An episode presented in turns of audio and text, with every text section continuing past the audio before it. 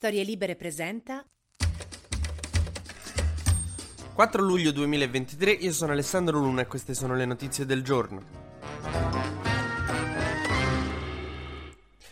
Centrodestra ha un problema, deve scegliere dove andare quando ci saranno le europee, in che gruppo iscriversi, con chi allearsi. Ed è una scelta un po' difficile perché loro si vogliono bene, vogliono stare insieme, però hanno anche le loro differenze, le loro diverse aspirazioni. Mi ricordano un po' quei gruppi di amici che in terza media devono decidere in che liceo andare, vorrebbero scegliere tutti lo stesso, ma lì si rendono conto che probabilmente prenderanno strade di vita diverse. Meloni è la bambina secchiona, ambiziosa, che vuole andare in una scuola fighetta in cui per qualche ragione si studia algebra in francese, ma che viene da una famiglia un po' umile, un po' fascia, per cui probabilmente non verrà ammessa. Tajani è il bambino ricco di famiglia che studia ma non è che si impegna da morire e che ha deciso che vuole andare nel liceo nel cui CDA si è del padre. Ecco, poi c'è Salvini. Salvini è un bambino che vuole convincere gli altri due a rinunciare alle loro ambizioni per andare all'istituto brutal metallurgico per l'infanzia, dove l'ordine delle interrogazioni si decide a cazzotti in bocca. Insomma, questi ragazzi hanno ambizioni diverse, dovrebbero dirsi andiamo in scuole diverse, raga, però vogliono stare insieme. Meloni e Tajani vorrebbero stare nel Partito Popolare Europeo, quello di centrodestra moderata, conservatrice però non brutale. Salvini no, Salvini vuole andare con Marine Le Pen, con Alternative for Deutschland, la destra radicale. Ecco, ieri Tajani si è permesso di dire per noi è impossibile qualsiasi accordo con Alternative for Deutschland, gli ultranazionalisti tedeschi, e con Le Pen. Se Salvini vuole far parte della nostra maggioranza ci fa piacere, ma senza Le Pen e Alternative for Deutschland. Perché per Tajani e Meloni, Salvini che cerca di portarsi qua nella loro alleanza, è come quando vuoi portare il tuo ragazzo al museo e lui dice sì ok ma vengono anche i miei bro. Ti ricordi quelli che sono venuti a casa ci siamo visti tutti insieme a Jackass. Ti sei divertita a vedere Jackass, no? Ecco, Salvini però non l'ha preso bene questo fatto che Tajani gli ha detto che non si può portare presso le penne e AFD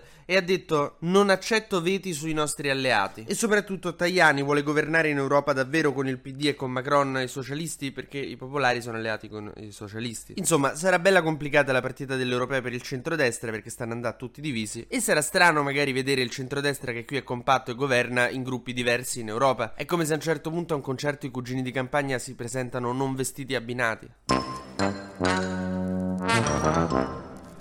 Passiamo brevemente in Francia perché, come sapete, la situazione lì è molto calda, ci sono le proteste in strada anche violente per la morte del 17enne ucciso dalla polizia. Naturalmente dove c'è disagio sociale e scontro di classe spuntano i fascisti ad alzare lo scontro, ad aizzare le violenze. Ieri appunto quelli di estrema destra sono scesi per strada con le mazze da baseball e il volto coperto a fare delle ronde che come obiettivo avranno soltanto quello di creare nuovi scontri perché i fascisti sono così. Ora, l'agente di polizia che ha sparato al ragazzo, eh, di cui ancora appunto non è chiara la vicenda, eh, ha aperto una raccolta fondi, qualcuno vicino a lui, e ha raccolto un milione di euro in pochi giorni. E qui è una cosa, cioè, insomma, ci sta un po' di polemica su questo fatto. E io mi accodo volentieri a questa polemica, ma non tanto perché non si può raccogliere fondi o perché non si merita anche lui di avere un giusto processo e tutto quanto, ma perché in un momento in cui ancora non è chiara la dinamica, non sappiamo perché gli ha sparato, come gli ha sparato, cosa aveva fatto, ha detto il ragazzo, cioè ancora non è chiaro. Allora, se tu doni dei soldi a un poliziotto prima che si capisca cosa è successo, li stai donando perché lui è bianco e il ragazzo ucciso è nero. Cioè, non mi sembra che ci sia altra spiegazione. Comunque, a proposito di questo, naturalmente Marine Le Pen sta gioendo, non gli pare vero, cioè non poteva sperare in meglio. Neri per strada che distruggono tutto per Marine Le Pen, cioè, non lo so, nella letterina di Babbo Natale io mi immagino che abbia scritto questo. Non lei può capitalizzare tutti i voti su queste cose qui, cioè politicamente per lei questa è la roba perfetta. È come per Roccella se a un certo punto i figli di coppie LGBT iniziassero a rapinare le banche tutti insieme. L'Italia invasa da neonati col mitra che entrano nella banca con volto coperto. Lei che dice, ve l'avevo detto che non si dovevamo fidare di sti bambini.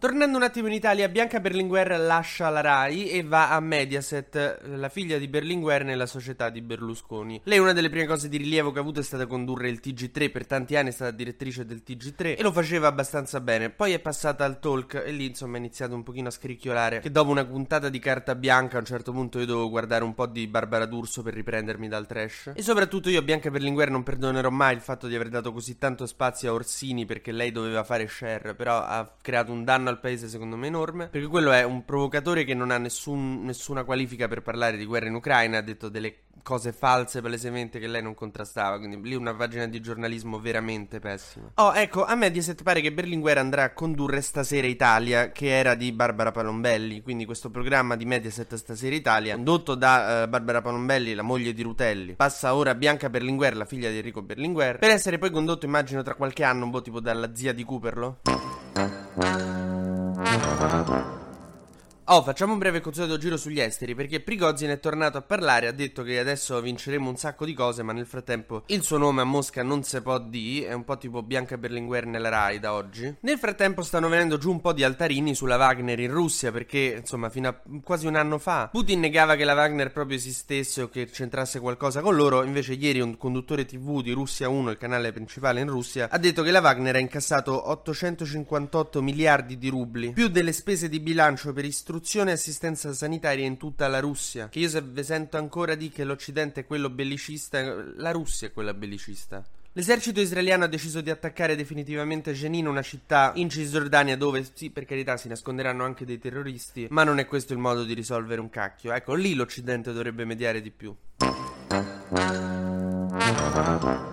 Nel frattempo il nuovo commissario all'emergenza in Emilia Romagna, figliuolo, ha iniziato la sua missione. Dice: Ma sono senza portafoglio. Ti abbiamo detto di non prendere la metro a Milano. No, intende che ancora non sono arrivati i soldi, ma arriveranno. Non era una polemica la sua. Però ha messo le mani avanti. Tipo, adesso non è che vi aspettate che domani l'Emilia Romagna è tutta tirata a nuovo. Mentre comincia a Bologna l'esperimento della città a 30 all'ora, il sindaco Lepore ha deciso che a Bologna non si dovranno superare i 30 km orari. Con una serie di cartelli stradali, cose, multa, autovelox. Che io non sono d'accordo perché lì basterebbe basterebbe rendere obbligatoria la cannabis a chi guida. Se tu a ogni persona che si mette in macchina prima obbligatoriamente fai fumare una canna, avrai la città a 30 all'ora senza bisogno di nessun limite autovelox, cose. TG Luna torna domani mattina, sempre tra le 12 e le 13, su storielibere.fm.